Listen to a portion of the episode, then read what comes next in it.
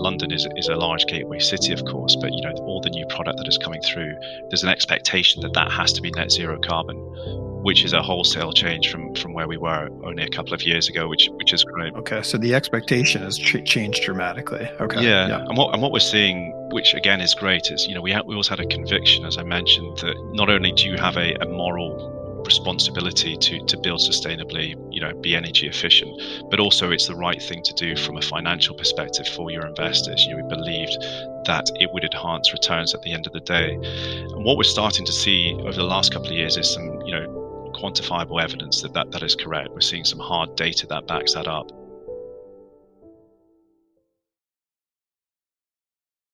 That was Rory Allen a portfolio manager within Barings European real estate team. And this is Streaming Income, a podcast from Barings.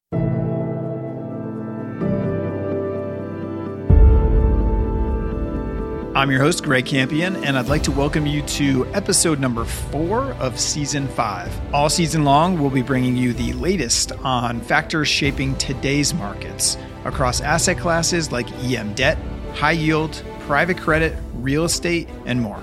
Remember, if you'd like to be the first to know about our latest episodes, follow us wherever you listen to podcasts. We're on Spotify, Apple Podcasts, Google Podcasts, Amazon Music, and Audible. You can find us by searching Streaming Income.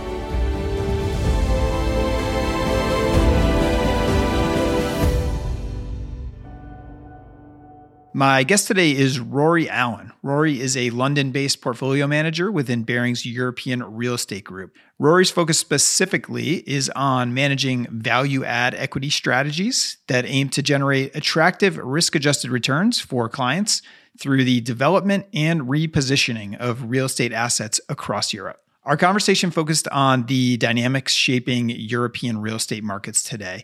Specifically, we talked about what Rory and team are seeing on the ground today when it comes to tenant demand, pricing for assets, and the competitive environment overall. We also talked about where the team is seeing opportunities today in sectors ranging from logistics to living to office. And Rory gave what I thought were some really insightful examples to illustrate how this is actually playing out in the real world. And finally, we talked about what's next and what factors investors may want to consider if they are allocating to European real estate strategies. So, without further ado, please enjoy this conversation with Rory Allen.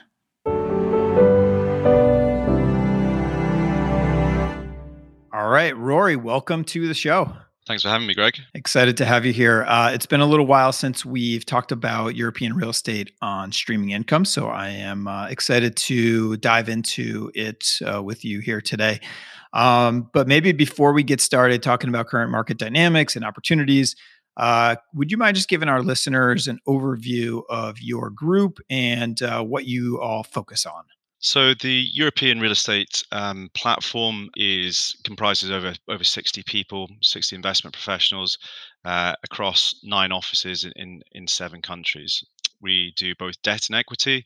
And we invest across the risk profiles. So we do everything from core to, to value add and opportunistic. Um, we're vertically integrated, so that means that you know we have extensive transaction asset management teams in all, all the markets in which we're investing uh, as well as having portfolio management, research and strategy, and risk management functions. And we, we believe that gives us the best uh, platform for, for a holistic um, investment approach. We've been around um, for a number of years, over 10 years now, the European platform. Um, I, have been around for the entirety of that time for my sins. um, and we really benefit from having um, the strength and, and, stability of a, of a parent company like Mass Mutual, which has enabled us to, to take a, a long term approach to our investing. So we currently have offices in London, where I'm based, uh, Paris, Madrid, Milan. We have three offices in Germany, Berlin, Munich, and Frankfurt, as well as Amsterdam and Stockholm. So a key a key tenet of, of what we do, how we invest, our investment philosophy is investing where we have boots on the ground expertise. So that's absolutely paramount to everything we do, and we think that's the best way to uh, produce the best returns for for our investors fundamentally. So we have best in class team of transactors and similarly a best in class team of asset managers. And from a value add investors perspective, both of those aspects are absolutely crucial. Transactors from getting deals done, sourcing deals, particularly off market, and then asset management teams who are very integrated into the acquisition process, um, but then are tasked with executing business plans. And particularly for value add, that's absolutely crucial. Business plans can be complicated and, and time critical. Um, and I think there's no better kind of testament to the strength of the platform and, and the importance of having local market presence than what we've seen um, during the pandemic. So, in the last 18 months, during a time of, of unprecedented market conditions, when transaction volumes generally have have dropped off, you know, our platform in Europe has, has thrived, thankfully, and you know we've completed over two billion euros worth of, of acquisitions across over 30 deals, of which 85% have been off market and that's that's a huge achievement for the team and, and really something that you know bears out the strength of the platform that we have in Barings. Yeah that, that's really interesting and i know the other um, you know when i think about the platform you know you mentioned the the local presence the the stability uh, in terms of having the you know mass mutual ownership and and you know the other kind of point I think about is is the you know real laser focus on sustainability you're absolutely right. You know, it's a huge focus of ours, um, and that's consistent. You know, with the the philosophy that we we all share at Barings, and as you know, it's number one priority across all our investment teams. You know, across asset classes in Barings. Um, as you know, the real estate industry, eh, you know, is a major consumer of energy. You know, we have a real, a real opportunity and a real responsibility to to drive change, and, and Barings has, has been at the forefront of that. And we've got a number of examples um, of, of, deals which we've completed recently, which would, would bear that out and really trying to push the boundaries and, and lead the industry in, in the right direction. Um, we've also got a responsibility to try and really enhance and transform the built environment um, to the benefit of local communities, so we can you know foster positive change, um, looking at themes, social themes such as diversity and, and well-being, and making sure that we are not just we're very focused on the E um, in ESG, but we're also really focused on the on the S as well, which is which is vitally important and something something that we can really sort of bring our, our real estate expertise to to bear. Yeah, hu- hugely important stuff. I want to come back to all of that. So um, uh, let's uh, let, us take a note of that for for a minute. Um, but but maybe before we we get into that, let's uh, talk a little bit about the current environment. So uh, we had one of your uh, colleagues on the podcast about a year ago, and you know, thinking back to that, it was actually quite a odd time to some degree because we had um, we had lockdowns in place. We had, you know, some strange situations going on where international real estate uh, investors couldn't really travel, and so that was having some effects in terms of uh, the uh, pricing dynamics, the supply demand dynamics, et cetera. Um, now, there's a perception that that we're in a better place today. I certainly hope we are, um, but I'm curious: is, is is that what you're actually seeing, you know, on the ground today? Sure. Um, well, thankfully, we are able to travel now, so only, only just. Um, but over the next kind of weeks and months, I'll be spending a lot of time across Europe and across our network with with colleagues, which I'm, I'm really looking forward to because it's been a while. Um, but yeah, things I think are certainly in a better place, in a different place than they were, you know, 12 months ago or so. Uh, primarily as a result of the the amazing work that the science and medical communities have done, and, and the rollout of, of vaccination programs, which has enabled everything else to follow. Um, there's there's definitely encouraging economic signs. We've had a strong bounce back as, as lockdowns have ceased, and we're seeing some positive high frequency data, which is demonstrating increasing confidence in both manufacturing and, and service sectors. Um, as always, we kind of need to stress that you know Europe is not homogenous and, and the recovery is not perfectly synchronized. So we're seeing economic output in certain countries like Germany and Sweden, for example, back to pre-COVID levels. Others which are, are, are close behind, and then some others which are, are, lagging a little bit. So Europe is is um, you know should never really be t- treated as one one sort of entity. Um, different characteristics, different risk profiles, different points in the cycles throughout when we look at the the real estate markets, it, it really varies according to sectors. There's been some some clear winners and losers. Logistics, for example, has been one of the major winners, which has had sort of record uh, year and a half, in both in terms of occupational demand and, and in capital markets. But um, outside of outside of sheds in general, office markets are, are starting to pick up, improving quarter on quarter up by about a third in Q2 over Q1 this year in major Western European um, cities, albeit still down significantly around about 40% on sort of normal pre-COVID levels.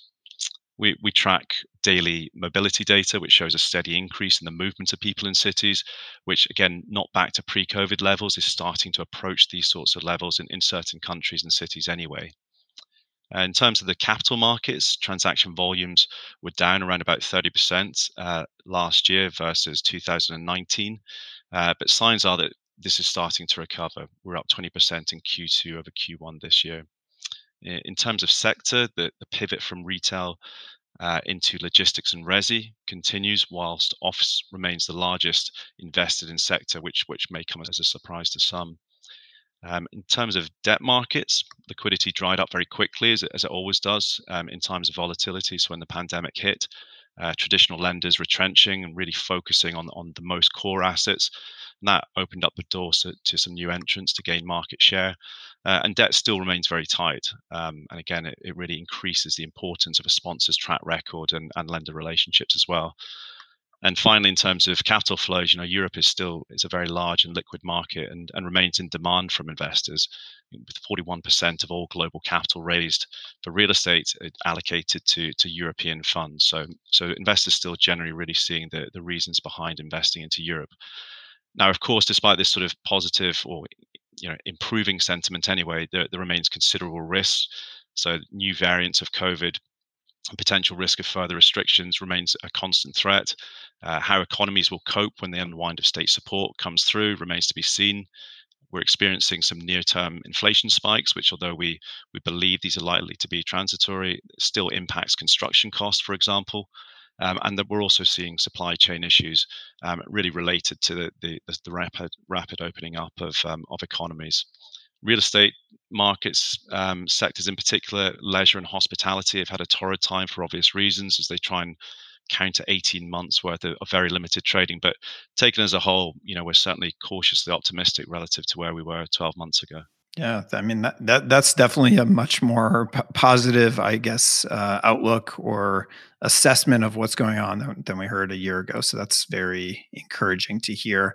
Um, okay, so great overview of kind of where we are um, at a high level. Let's talk specifically about um, some of the opportunities that you and the team are seeing, are capitalizing on today, et cetera. So I know from previous conversations uh, and, and some of the sectors that you mentioned um, uh, earlier, logistics, uh, living, and office, I think are, are a few focuses of the team. So let's let's start there. Let's maybe start with uh, the one that's I would say maybe is least controversial, uh, just because it's been I don't know if you would describe it as a bit of a darling sector, uh, at least the past several years. But let's start with logistics.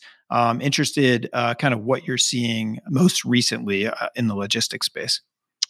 Sure. Um, I mean, you're right. Logistics is, is definitely, you know, it, it, has been a bit of a darling um, of the industry for a while, really. Um, and but but um, you know, certainly, you know, over the last 18 months, um, the, the sector has been a key theme for us as a house for a number of years. And, and, to be clear, when I when I talk about logistics, you know, I'm talking about warehousing across the supply chain from the sort of the XXL you know million square foot or more let to Amazon distribution centers um, in major logistics corridors, all the way down to the last mile logistics, small units, you know, in city centers or on the edge of city centers and in densely populated areas, and really everything in between. And there's some new subsectors which have come through as well, such as temperature controlled or, or cold storage as well, which are which are growth sectors.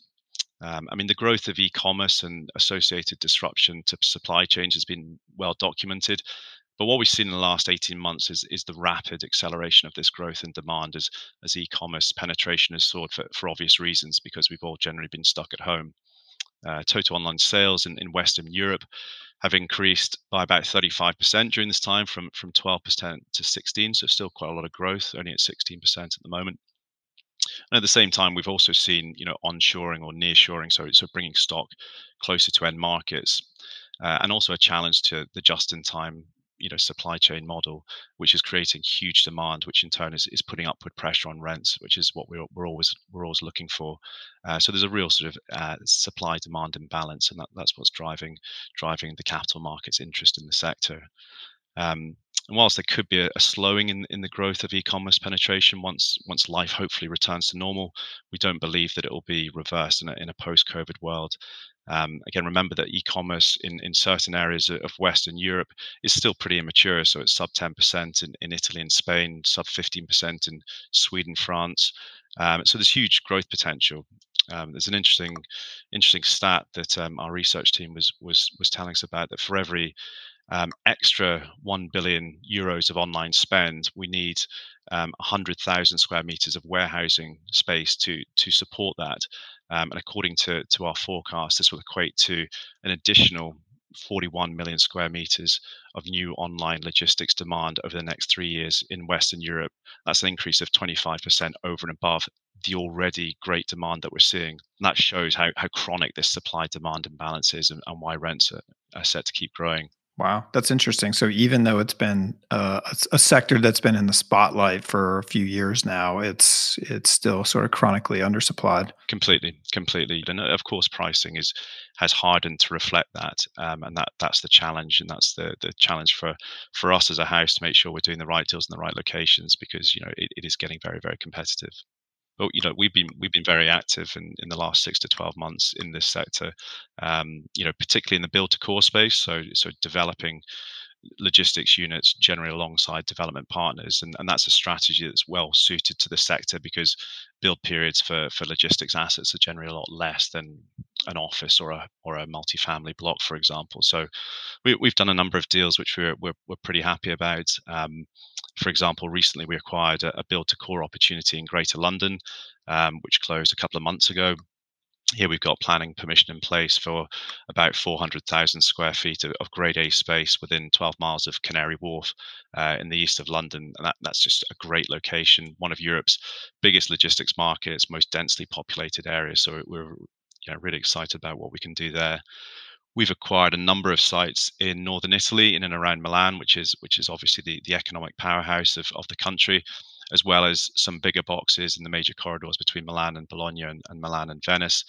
And then one great deal that we completed in uh, early in the summer actually was an off-market transaction, the acquisition of a portfolio of six um, very high spec or will be very high spec. They're being built at the moment, uh, sustainable logistics assets in, in the top markets in Sweden. So Stockholm, Gothenburg, Malmo, uh, Helsingborg. These assets are going to be built by a first class construction partner. We have no exposure to the construction process, which we like. We're taking purely purely lease up risk. Um, extra kicker with this deal was that 40% of the portfolio is already let on a long-term basis to a secure covenant, and you know we, we acquired this quickly, one-to-one basis with a substantial spread between the yield on cost and our expectation of the the exit yield. And again, that exit yield, even even in the sort of couple of months since we acquired this portfolio, we believe it has come in relatively uh, substantially. And again, the reason we were able to do this was because of the relationship that the Barings team in, in Stockholm and Sweden had with the developer and our, and our strong reputation in the marketplace. Those are some great examples. Interesting to see that the the trend playing out across a variety of countries, UK, Italy, Nordic region, uh, et cetera. So yeah, um, seems like the the structural growth story is is very much intact, but it's interesting to to hear that kind of real time um, market color uh, to put a little meat on the bone around that.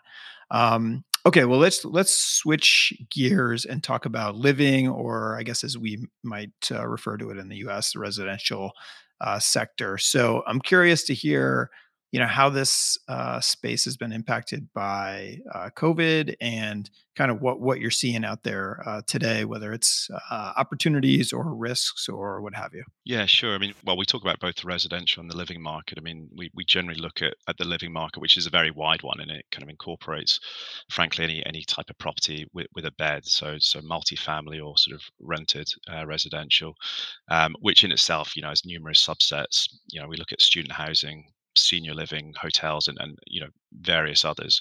Um, and within this broad category, again, there's opportunities and, and risks, of course, and there's been winners and losers throughout COVID.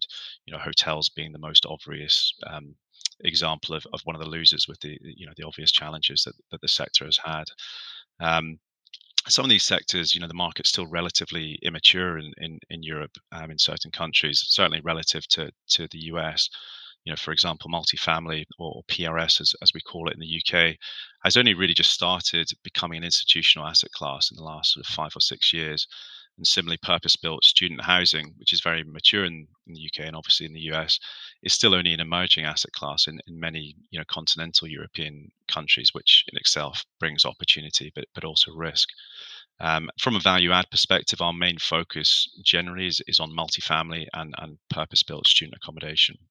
Um, I mean, the rationale behind multifamily is, is pretty clear. You know, urbanization has been a consistent trend, uh, and with housing supply in most cities struggling to keep up with demand, particularly for, for modern stock with amenities, um, housing costs generally higher, meaning that buying a flat or, or house is, is difficult for most. Uh, we, we favor markets such as, again, Stockholm in Sweden, which is growing rapidly but has an undersupply um, of, of housing, particularly new, good quality housing. Uh, and what we've certainly seen throughout the last 18 months is that customers expect more from their accommodation in terms of quality. Yeah, I was curious if if it's changed. Like, are people looking for different things now, kind of 18 months into a pandemic? Yeah, I mean, I think you know we've all been we've all been kind of stuck at home, and I think that focuses the mind on your immediate surroundings more than it, it probably would have done um, prior to the pandemic. But um, people are also you know more transient now than than they were. You know, social media is obviously much more of a presence. Everyone's aware of of the competition where they could move to. So I, I think um, look, I think I think things are changing very, very quickly, and it's this doesn't just apply to to residential properties, of course, but I think everyone is focused on on service. They're focused on quality, well-being, making sure they they maximize, uh, you know, their facilities, their living space. It's, it's become far more important. You know, our own well-being is is a is a really important trend. Um, so that that's been a big trend. And I think you know what we're seeing now, and this again, this applies to many different um, real estate uh, sectors. You know, we're becoming more operating business, and you know, an understanding of those the key components that go into that is a really crucial part of of investing in the sector. Um, we, the student housing sector is one that's that's worth talking about um, because we're seeing some great opportunities there, and we've been very active in the sector. Um, most recently, acquiring a, a, portfolio again in the UK.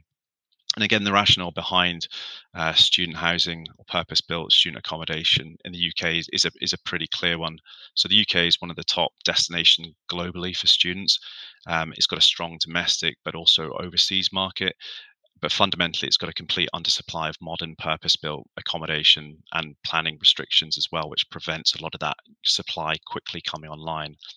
And across the country i think we have something like only 30% provision of purpose-built student accommodation which means that you know the remainder of students have to find accommodation elsewhere in, in private dwellings. And there's an implication on cost service amenity security uh, students want to be sociable um, and also well-being. So you know, there's a, there's a really clear rationale for for for the sector.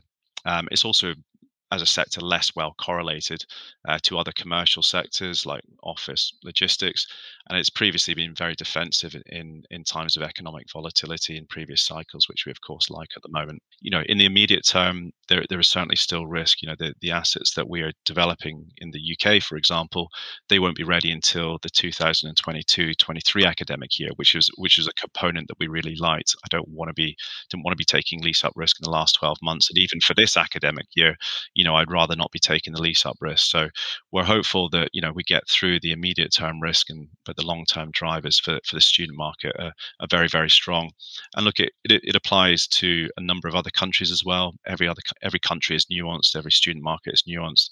As I mentioned, the UK is, is more mature than, than most of the rest of Europe, but we're looking at also different markets, which are slightly more immature, but again, that, that can bring some some pretty interesting opportunities as well. Very interesting. So lot, lots going on there uh, from student housing to hotels uh, and and beyond. So some very interesting trends to to follow along there.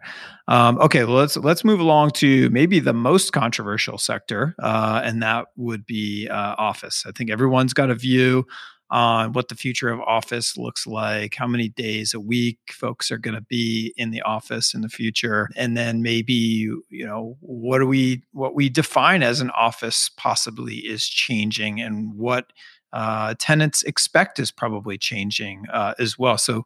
So tell me what you're seeing there. Curious how that's developed over the last, you know, kind of 12 to 18 months as well it's a hugely interesting sector. I mean, we've always been um, sort of big believers, uh, big investors in and developers of office space, um, and we've generated some some great returns for investors in the sector.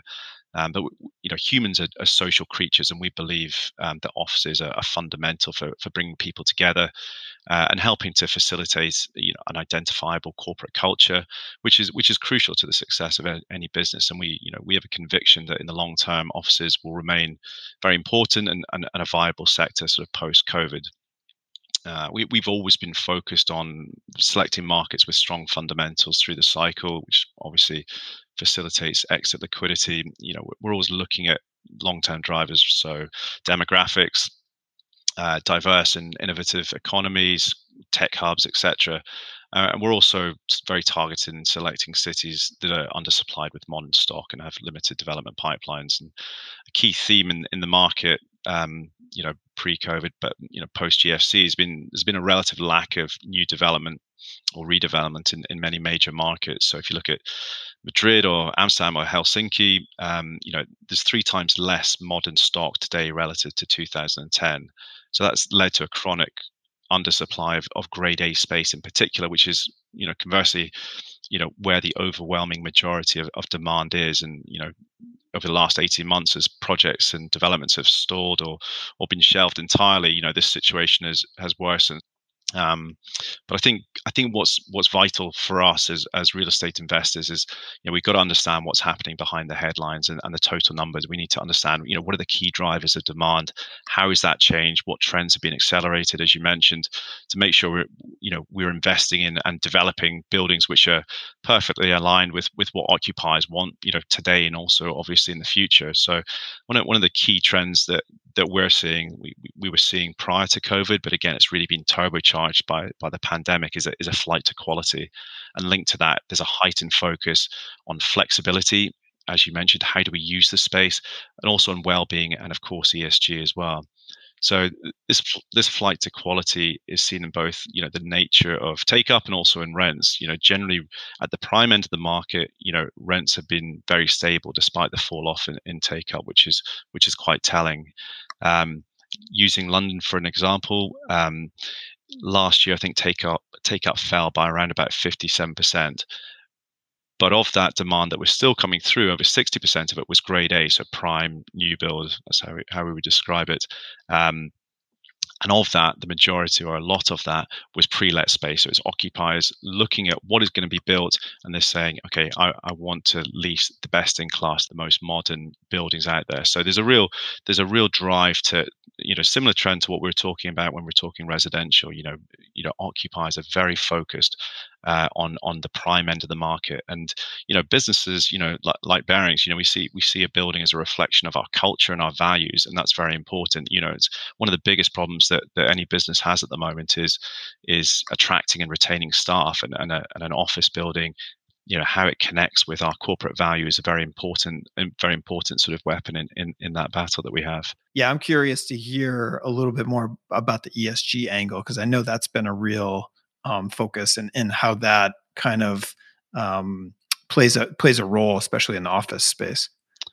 Absolutely. So, I mean, ESG and sustainability, you know, for the real estate industry, I, I you know, I also see them as I've been in the industry for a long time, and it was always something that was talked about as an industry, but it was never something you could actually see, you know, properly in action. And you, you certainly didn't used to see it coming through in in rents or, or, or yields that buildings would would achieve. But you know, the, in the last you know five to ten years there's been a real pickup in pace and that that again that has accelerated so so quickly over the last 18 months so it's not a it's not a COVID. It's not sort of it's not been caused by COVID, but there's been a huge acceleration, and that's really great to see. You know, it's fantastic, and you know we're doing a lot in the office space at the moment across the board, across strategies, um, and we are we are seeing ESG being so prominent, and it's not it's not just the the E in the ESG. That's obviously a very important part, and it's a part that we we we sometimes you know probably overly focus on, but it's it's the social aspect as, as well in that one. Um, I was chatting to, we're, we're doing a, a, large development, which I'll, I'll, maybe tell you a little bit about in, in the south bank of, of, London at the moment. I was talking to our asset manager on that product today, and he was talking about you know some of the buildings that are coming online in the future beyond R1, which is due to be delivered delivered in 2024. And he was saying that you know in London at the moment, you know all the new product is is moving to net zero carbon. Now we are, we are doing the same thing. You know, we we've been into this building for well into the design of this building for the last six months. But even the last six months, you know that that is that is changing. You know, we want we're at the forefront of that, which is great and how it should be.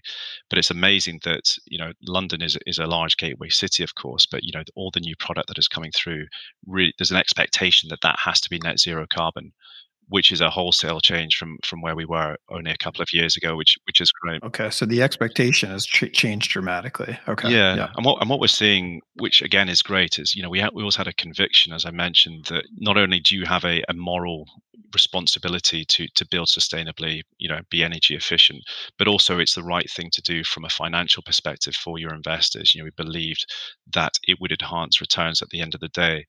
And what we're starting to see over the last couple of years is some, you know, quantifiable evidence that, that that is correct. We're seeing some hard data that backs that up. There's been some interesting surveys again, again in the UK where there was a there was a there was a very um, clear correlation between rental premiums and shortened lease up periods, um, according to what um, sustainability um, certification a building is getting. So that that's great to see, and, as I said, you know we're we're at the forefront of that. Um, but again, it's not just the the E; it's also the S. And I know you know colleagues have, have discussed this as well. You know, we're we're looking at how you know how can we improve local communities in which we're we're developing buildings. We have a a, building I mentioned, which is one on the south bank of of London, which is a, a recent acquisition for us. Um, again, it's the real estate fundamentals of this building are, are absolutely amazing. The location is is 100% prime. You know, we're demolishing a, a functionally obsolete um, building about 50,000 square feet, and we're, we're, we're redeveloping that into an 11 story, 150,000 square foot um, office overlooking the Thames, St Paul's Cathedral. We're right next to the Tate Modern, right behind the Shakespeare Globe. So it's, it's a great real estate location, infrastructure links, everything that we would look at. Um, and we're developing this to net zero. We're looking at a BREEAM outstanding certification. So from a real estate perspective, it, it works great, and from an environmentally uh, friendly perspective, also it's going to be a market-leading, future-proof product. But we're also looking at, you know, how can we improve the social aspects of this, and we're trying to do that in a few ways. This building, interestingly, has a couple of floors reserved for um, slightly more affordable rents, so rents which are discounted from market levels, and that's really a, a way of of trying to engage with the the local community community. So that those floors are set aside for local businesses at reduced rents, really to try and try and improve the diversity of of uh, the occupational profile, and really try and try and give something back and improve those that local community in which we're building. Um, it's fundamentally a fantastic deal, and, and we hope that from an environmental and a social perspective, it will also really raise the bar in that in that location. That's awesome. Great, great examples. Thank you for sharing that. And it's it's interesting to me. You know, I, I, think to your point, maybe when you think about ESG in real estate, there is a tendency to think first about environmental, right? Because there c- can be such an environmental impact. So interesting to hear what's going on from the net zero um, side of things in the in the you know incredible focus on that. But uh, but your your commentary around the the social um, aspect is uh, very interesting to, to me to hear as well and some of those some of those examples yeah. Um, okay rory well we've covered a lot of ground here so from the kind of current state of play in the market overall to um, you know where you're seeing uh, opportunities today across some of these sectors. So thanks for the insight. Um, you know maybe just to wrap up if uh, if you're an investor in European real estate today, especially, you know, focus of our conversation has been more on what we would term value add strategies. Um, if, if you have an allocation to this asset class or considering one, you know, what would you recommend folks uh, focus on maybe for the next, you know, 12, 18 months?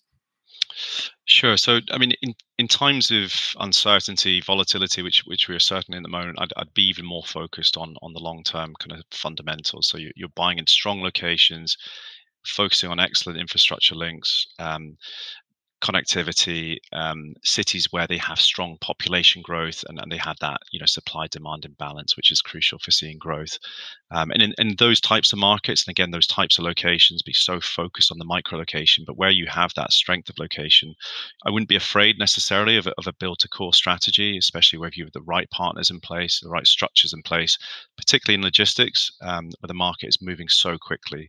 Supply chains have been disrupted, and warehouses that were built, you know three to five years ago may may no longer be fit for purpose. So I think that's that's still there's still a lot of a lot of road to go in, in that particular strategy.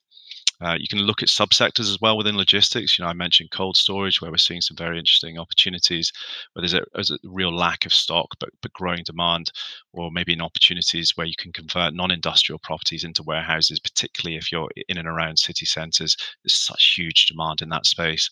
Um, and finally, as, as, we've we've said, you know, I'd focus on optimizing energy efficiency of buildings or portfolios, maximizing the sustainability of a property, you know, during the build um, through the process and also the materials used, and, and really using your ESG strategies as, an additional weapon in a, in a va- value add armory.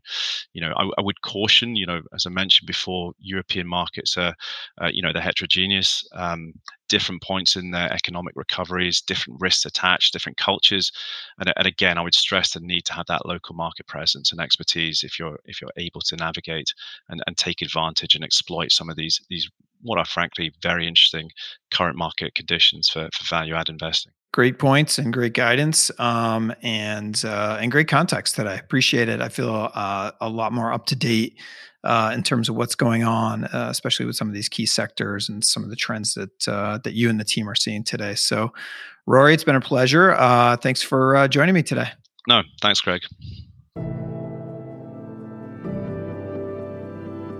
Thanks for listening to episode number four of season five of Streaming Income. Remember, if you want to be the first to hear about our latest episodes on asset classes ranging from high yield and private credit to real estate and emerging markets, be sure to follow Streaming Income on Apple, Spotify, or wherever you listen to podcasts. Thanks again for listening and see you next time.